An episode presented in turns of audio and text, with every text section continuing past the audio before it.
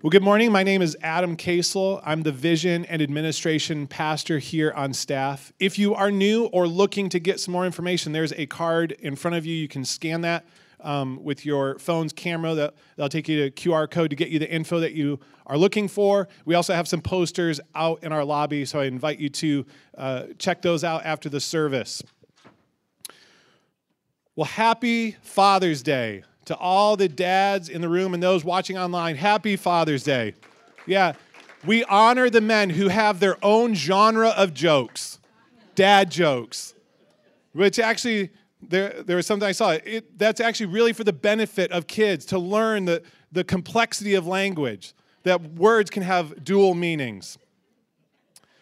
Last, uh, last month, I was at a track meet for two our two oldest boys one of my son, sons was talking to a, classmate, teammate of his, and I just walked up to them and was standing by them, kind of started engaging with Harrison. And the other kid looks at Harrison, he goes, Do you know this guy?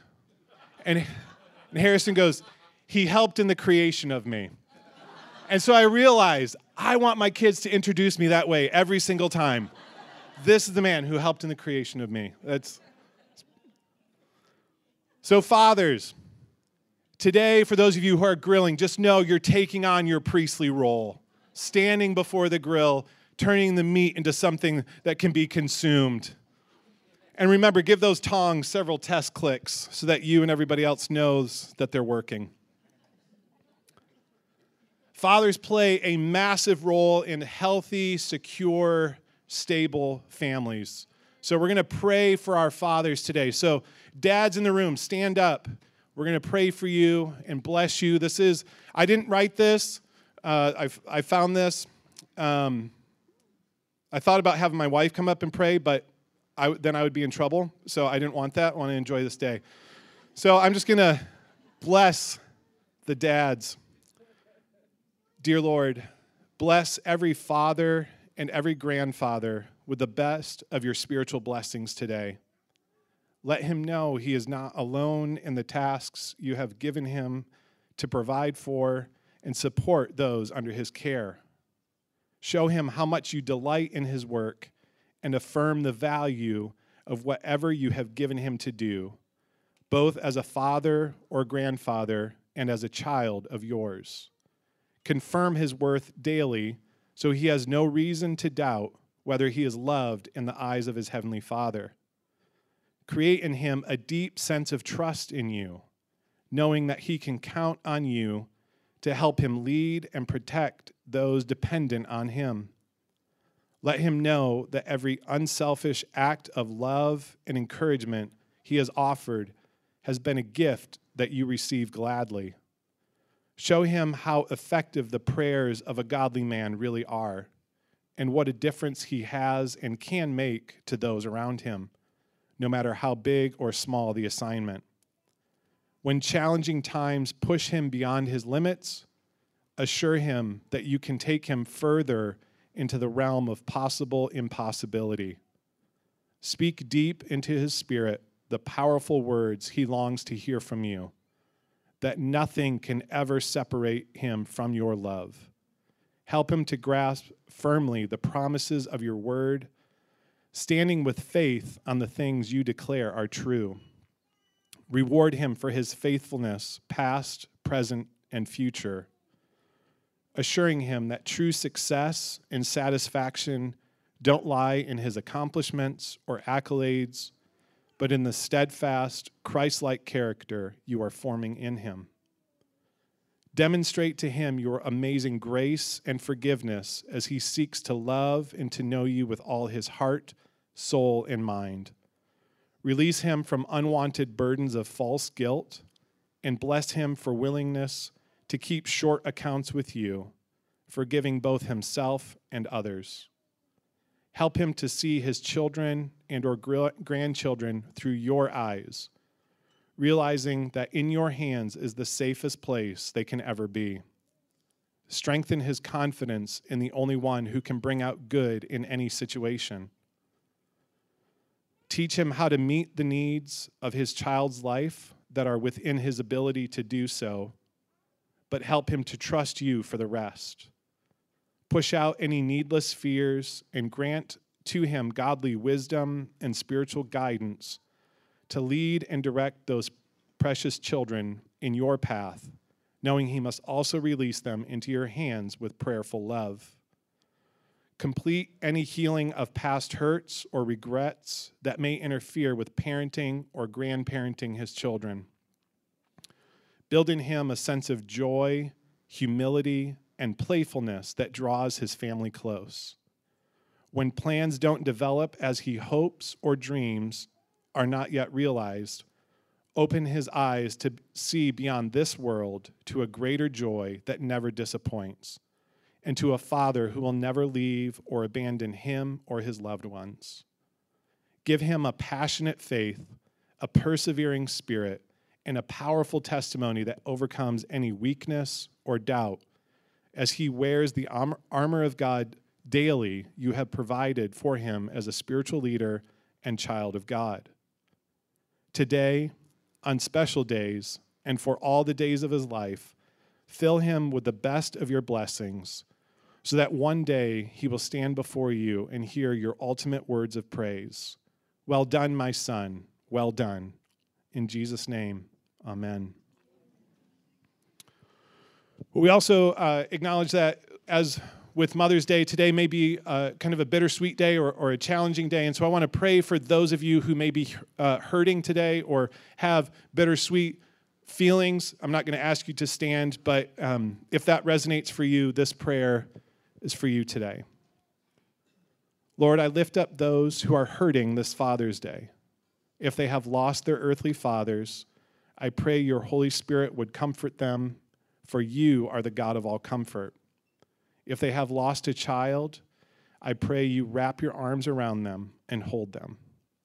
And Lord, if they didn't have a father or had an absent father or are estranged, would you continue to work in their lives and to fill that void? You watch over them and understand their loss. You care about everything we care about. Lord, if they have been abused by their father, I pray that you heal their hurts for you are the God who heals. I also pray you help them so they don't harbor bitterness, and that one day they can get to the place where they forgive their fathers. God, you are loving and kind, and you promise you will work all things together for good. Thank you for being our Father.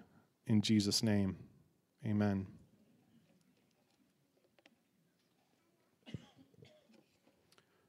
This morning, uh, we're going to continue to look at the father of faith, Abraham. Uh, we're going to look at a passage from Genesis 18. And as I was actually preparing for this message, I realized I was misunderstanding the idea of Abraham being the father of faith. Because I was, I was thinking of it as like, he's the best, but he wasn't the best. He was the first. He was the father for Jews and Gentiles of what faith looks like. Because uh, Jesus is actually the best example of what living by faith looks like. Abraham is one of many that we see in the scriptures who responded to God's call and he trusted God. Now, Randy mentioned this last week uh, from up front about the conversation he and I were having before the service.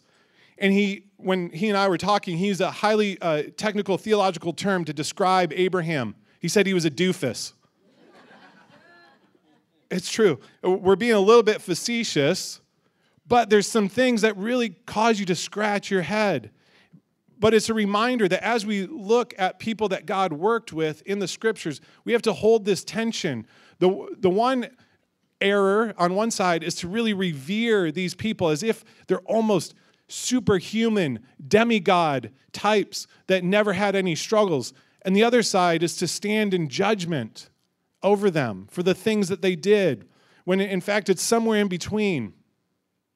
Right? They, these were just merely people who responded to what God was doing. And, and actually, they give us a picture of our own lives that when we, we look at what they do, we can relate to them on some level. So last week, Randy looked at Genesis 12. As I said, this morning we're going to look at part of Genesis 18, but I want to fill in the gaps a little bit very briefly about what happened between Genesis 12 and here. First, one of the first things that happens after God calls Abram is that he and his wife Sarai, that was their name at that time, they go to Egypt and they lie to Pharaoh about the nature of their relationship. My wife and I, our anniversary is coming up this week. Yeah, thank you. She's a lucky woman. I'm a lucky man. I've made mistakes. I've made plenty of mistakes. One of the things I'll kind of pat myself on the back about, I've never lied about the nature of our relationship to anybody else. I've never said claimed she was my sister like Abram does here. But yet God still protects them. And, and not only does he protect them when they when they leave Egypt, they get tons of resources that go with them, including most likely a woman named Hagar, and she'll come back. Now, uh, Abram is watching over his nephew Lot. They, they go separate ways because their herdsmen are fighting. And then he goes off because Lot gets captured in a war. He rescues him. Then Abram has this awe inspiring vision from God, seeing that, that God is entering into this covenant that only death could separate. Then he has a son with, with that Hagar because God promises him a son, and, and Sarai can't have kids, so they take matters into their own hands. Then God changes Abram's name to Abraham, and he gives them the sign of circumcision. And that leads us up to our passage this morning. Now, all of that took place in a span of about 24 years. Now, Abram or Abraham made a lot of mistakes, but as you can see, he wasn't a complete screw up. He was human, just like us. So if you have a Bible with you, I invite, as I said, invite you to turn to Genesis 18. So we're going to read about 15 verses and then skip ahead uh, to chapter 21. These verses will also be on the screen. We see the Lord appeared again to Abraham near the oak grove belonging to Mamre.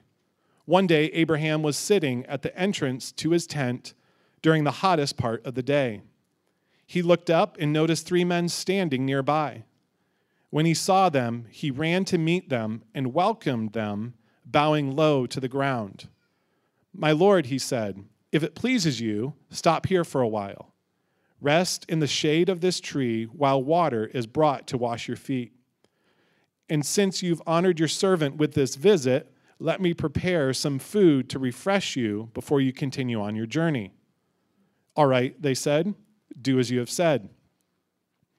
So Abraham ran back to the tent and said to Sarah, Hurry, get three large measures of your best flour, knead it into dough, and bake some bread. Then Abraham ran out to the herd and chose a tender calf and gave it to his servant, who quickly prepared it. When the food was ready, Abraham took some yogurt and milk and the roasted meat and he served it to the men. As they ate, Abraham waited on them in the shade of the trees. Where is Sarah, your wife? The visitors asked. She's inside the tent, Abraham replied. Then one of them said, I will return to you about this time next year, and your wife Sarah will have a son. Sarah was listening to this conversation from the tent. Abraham and Sarah were both very old by this time and Sarah was long past the age of having children. So she laughed silently to herself and said, How could a worn out woman like me enjoy such pleasure? Especially when my master, my husband, is also so old. Then the Lord said to Abraham, Why did Sarah laugh? Why did she say, Can an old woman like me have a baby? Is anything too hard for the Lord?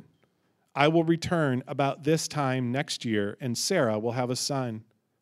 Sarah was afraid, so she denied it, saying, I didn't laugh. But the Lord said, No, you did laugh.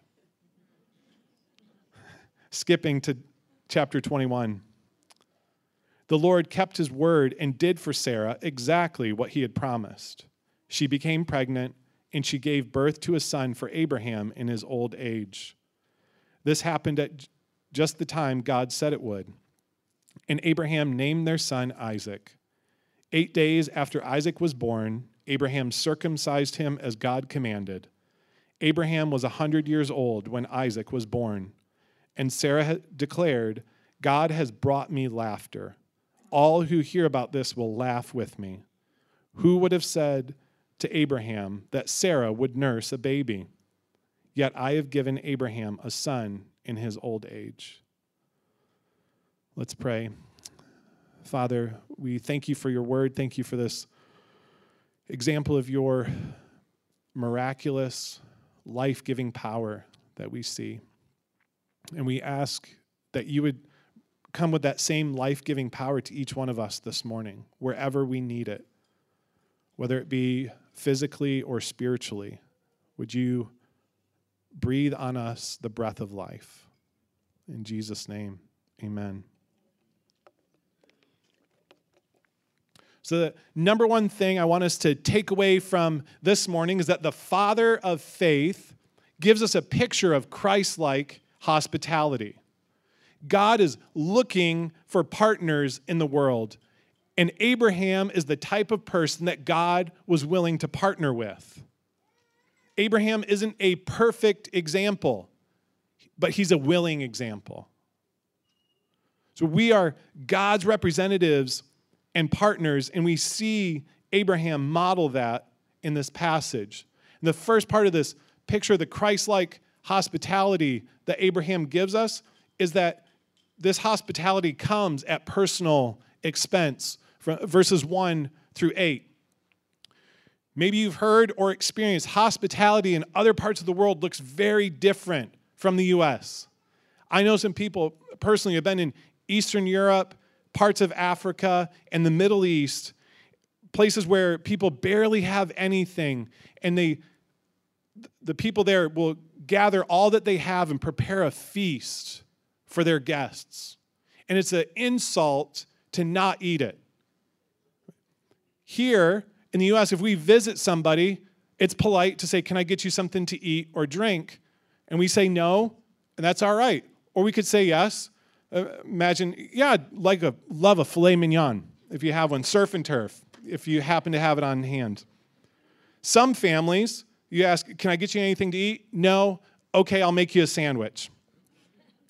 But here, there's a, a higher level of, of hospitality in, in Abraham's culture. And we'll, we'll look at what that is. But remember, Abraham is probably in physical pain at this point. Hebrew scholars believe Abraham is still recovering from his circumcision. That's why he's sitting at the tent. And notice, he's running.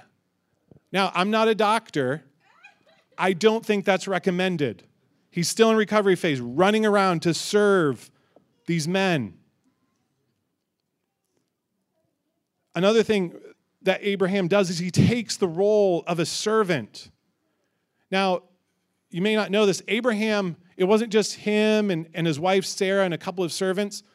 I mentioned that he went to war to, to rescue his nephew Lot. It said he had 300 fighting men. Abraham is essentially a traveling city. He's got hundreds of people that he's caring for. So he has plenty of servants to do this for him. But he took on the role of a servant. He gets water for their feet, tells them to sit down in the shade, and then he makes uh, a meal for them or has a meal for their provision. He also addresses these men as my Lord. It doesn't mean he necessarily saw that this was God in his midst. We'll, we'll talk about that in a minute. Rather, it's, it's a sign of respect, like we might say, sir or ma'am today. Right? Somehow, whether it's just the personal humility that he had or something he recognized about these, he saw them as greater than himself. And so he takes on the role of a servant. Another thing that shows the personal expense for Abraham is that he prepares a good meal. See, basic hospitality at that time would have been to provide shade and water. Food was way above and beyond. Here's the meal bread, veal, because it was a fattened calf, yogurt, and milk. And not only that, but the, the, the bread and the meat were freshly prepared. You may know this meat around most of the world is very expensive. That was costly for Abraham. Then he has bread made. Okay, the, the passage mentioned it was the hottest part of the day. So here it was Sarah has to be in front of an open flame, baking bread. That's incredibly uncomfortable. Not only that, it was wheat bread, because the, the word for the flour was that it would have been wheat bread, which was of a greater quality. And he didn't just make one loaf, he had Sarah make 60 loaves of bread. I guess if you're going to make one, why not make 60?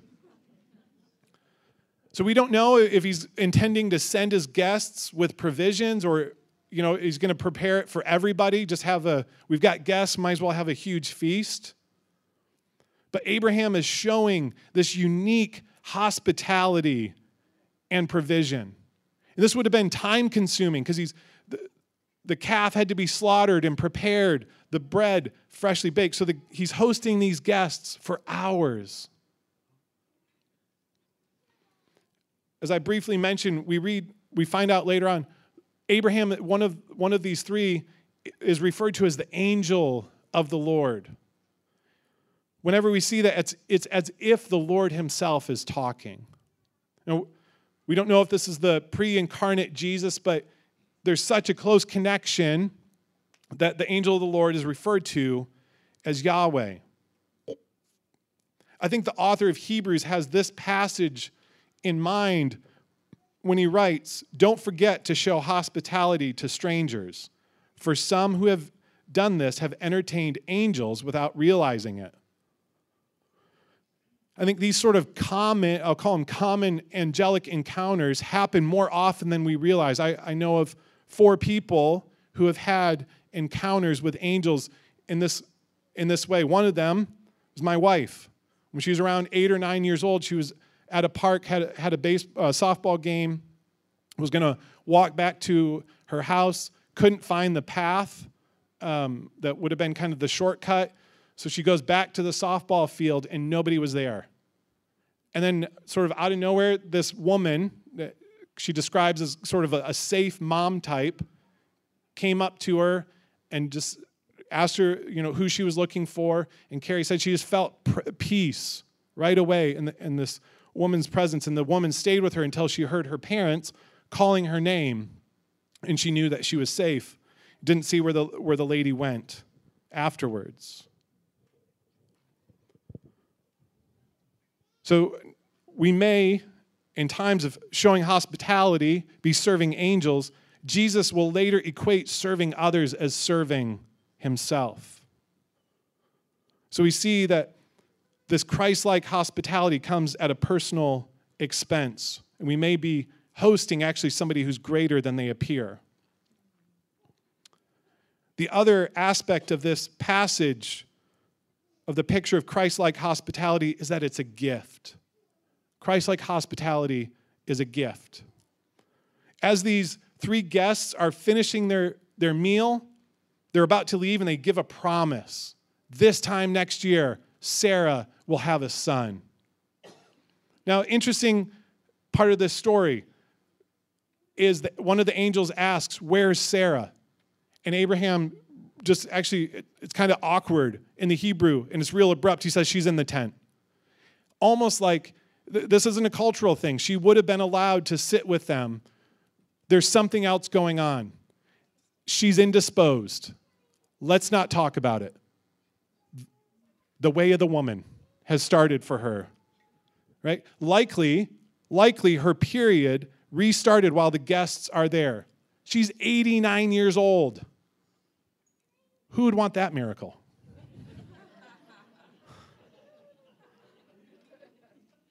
Probably want me to move on. Wondering, can I go to church and they not talk about menstrual cycles? Like, it's just, it's what we do. Let me be clear the hospitality did not earn the promise. The, the, Abraham's hospitality did not earn the promise that this time next year Sarah was going to have a son, because the promise was already given in chapter 17. We don't know why, why this happened the way it did. Maybe this was a test. Maybe the Lord was testing Abraham to see, are you ready? Are you ready now to handle the promised son? Because in the midst of great discomfort, he went out of his way to superhost three guests. Oftentimes, I think it's easy for us to diminish the importance of a, of a test because we, we know God knows all things. He doesn't need me, need us to do what He's called us to do, but I think it's for our own benefit to realize when, when God calls me to do something, I'm willing and or will do it. Now, Sarah was understandably guarded when she hears this promise. Again, we don't, we don't want to overly revere these, the, the people that we read about in the Bible, and we also don't want to stand in judgment. Right? It makes sense. She's 89 years old, has been holding on to this promise of a son for years. The word for laughter is the same word throughout, and it's what Isaac will be named after. The, the name Isaac sounds like the Hebrew word to laugh. And as we read, we may be wondering why didn't Abraham laugh? Did he have greater faith than Sarah? No. He already had his laughing moment. Genesis 17 17 says, Then Abraham bowed down to the ground but he laughed to himself in disbelief. How could I become a father at the age of 100? He thought. And how can Sarah have a baby when she is 90 years old? Again, Abraham is the father of faith. He's showing us an example of what faith looks like. He's realizing God's serious about something and he's taking God seriously in the midst of trusting God can still do the thing that He said, we, may ha- we can have doubts and questions. Those, those things are not mutually exclusive, they can live at the same moment within us. I'm realizing trying to learn more and more a biblical understanding of faith and not just a cultural Christianized version of it, because Abraham doesn't look very faithy at times. But what we do see is Abraham often acts immediately when God tells him to do something. Because as I said earlier, he's not perfect, but he's willing. Abraham is willing to do what God calls him to do. I'm not going to go into it, but we read in, in chapter 21 that God fulfills the promise. He gives Abraham and Sarah the, the child, as I said, who they name uh, Isaac.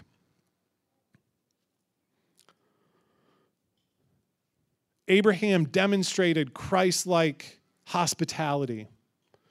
The, the gift of, Uh, of hospitality is a spiritual gift that God uses to build up the body of Christ.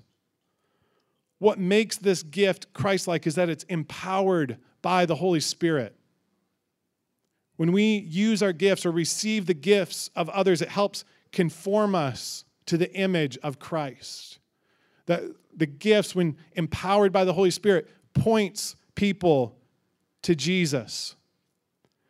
I would argue this Christ like hospitality treats all people the same, regardless of outward appearance, status, or lifestyle. when we use our gifts, I'm reminded of a, a metaphor from a, a, friend and mentor of mine. When I heard him kind of talking about uh, our spiritual gifts, and he says, We're like a garden hose. The hose moves the water from the spigot to the desired area, whether it be for the, the sprinkler, plants, etc. The gift that we receive is for somebody else. The word of knowledge, healing, hospitality, that's for somebody else. And this is, this is the thing I love. I, I hope I never forget it. But when we use our gifts, even the inside of the hose gets wet. Even the inside of the hose gets wet. When we use the gift that's for, it's for actually for somebody else, we still benefit. Maybe you've had an, an experience of that where you shared, you, th- you think God's saying something, you share it, and it resonates deeply. And it's a reminder wow, I heard from the Lord. Right? It encourages us. A few weeks ago on a Sunday morning, Nick gave me a word that was, was so encouraging, and, we were talking about it afterwards. He said, I'm going to claim that for myself. That's legal. You can do that. So if you get a word that resonates with somebody and you like it, take it. So, Christ like hospitality is a gift to conform us to the image of Christ and serve or build up others. Now, I believe that all of Scripture points to Jesus, ultimately points to Jesus. So, what's the Jesus picture that we get from this passage? It reminds us Jesus uh, left everything to become one of us, it came at personal expense. He, Jesus was one that we see in the Gospels. He welcomed, welcomed all who sought him. He was willing to dwell with, with everybody and anybody who would welcome him. He paid the ultimate price to bring us into God's family. Again, it came at great personal cost. He hosts us, and we host him. It's a gift to be able to do that because he's the perfect guest. He always bring, brings gifts. When he comes, when he dwells with us, he comes with gifts. That's not why we do it, but it's a, it's a perk. So, this is why I said Abraham demonstrated Christ like hospitality. So, what does it look like for us? What is this, this idea of Christ like hospitality? What can it look like for us? Well, we can choose not to extend hospitality toward others, but when we do that, we miss out on being with Christ and becoming more like him. Again, it can be this Christ like or spirit empowered hospitality becomes transformative. So, a question to consider where is God calling you to a posture of hospitality? Where in your life might God be calling you to assume this Christ like posture of hospitality? Maybe it's opening your home to others. You don't have to have a really nice home to be able to do that. Just the willingness to, to host others and to serve them and make them feel welcome. Maybe it's even serving here as, as a greeter. Maybe you don't want to spend the whole service with kids, but you could welcome kids and their families. Kids love high fives. You seen those videos of teachers that have like a unique high five for each? Uh, that'd be awesome if a couple of you took that on. Maybe there's an opportunity to extend Christ like hospitality at work so when the new person starts, that you take an interest in, in him or her as, as a person, getting to know them, welcoming them, helping them feel at home. Or your reputation gets out that you're the person uh, people want to interact with because of how you treat them and you know and they know that you'll help them that's an example of, of hospitality it's going above and beyond was kind of the cultural norm? Or is there an opportunity in your neighborhood? Neighboring, the art of neighboring, is hospitality. Knowing our neighbors' names, you know, helping them if there's something we have that, that would benefit them, caring for them, noticing them. So, where might God be calling you to assume a posture of hospitality.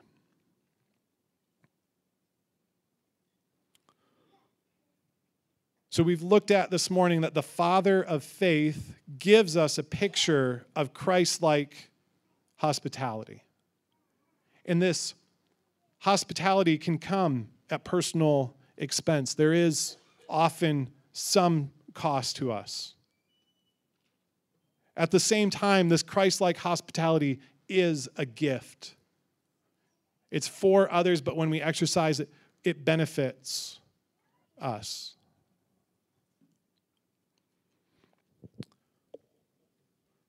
We're going to take some time uh, to respond now to the Lord. So, Amy, if you'd be willing to come up. Any of our ministry team members, if you can come forward to be available to pray for others.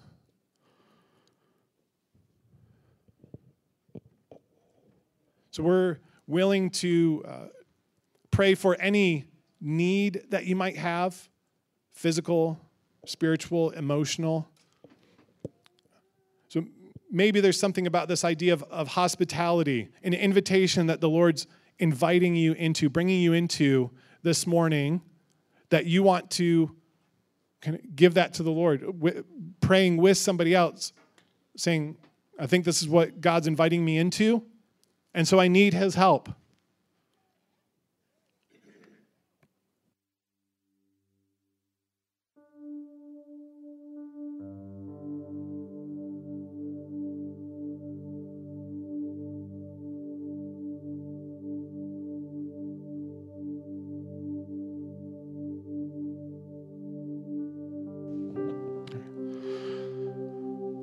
Um, before this service, as our worship team uh, was practicing, just had a sense that there was oil in the room. I don't know exactly what that could be for. Um, a couple of weeks ago, um, we had the word that the oil of gladness. I think that's still available if you want it. I think also for fathers uh, this morning, if you're a dad, the Lord has anointed you to be a dad. And if there's an area that you're struggling with that this morning, come uh, get prayer.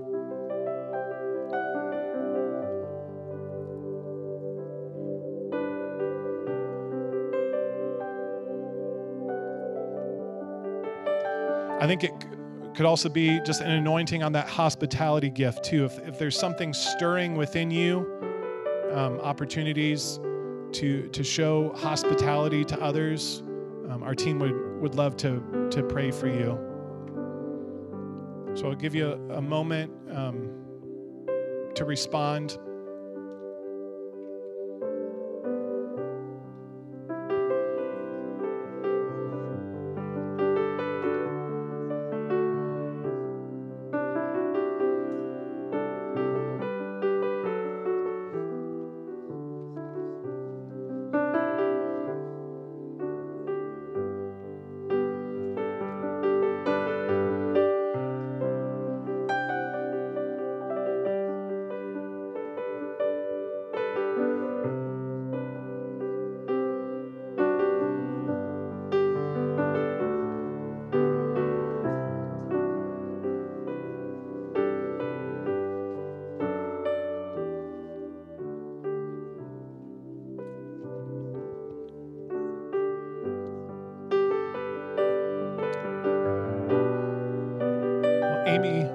Continue playing. Our ministry teams will be available.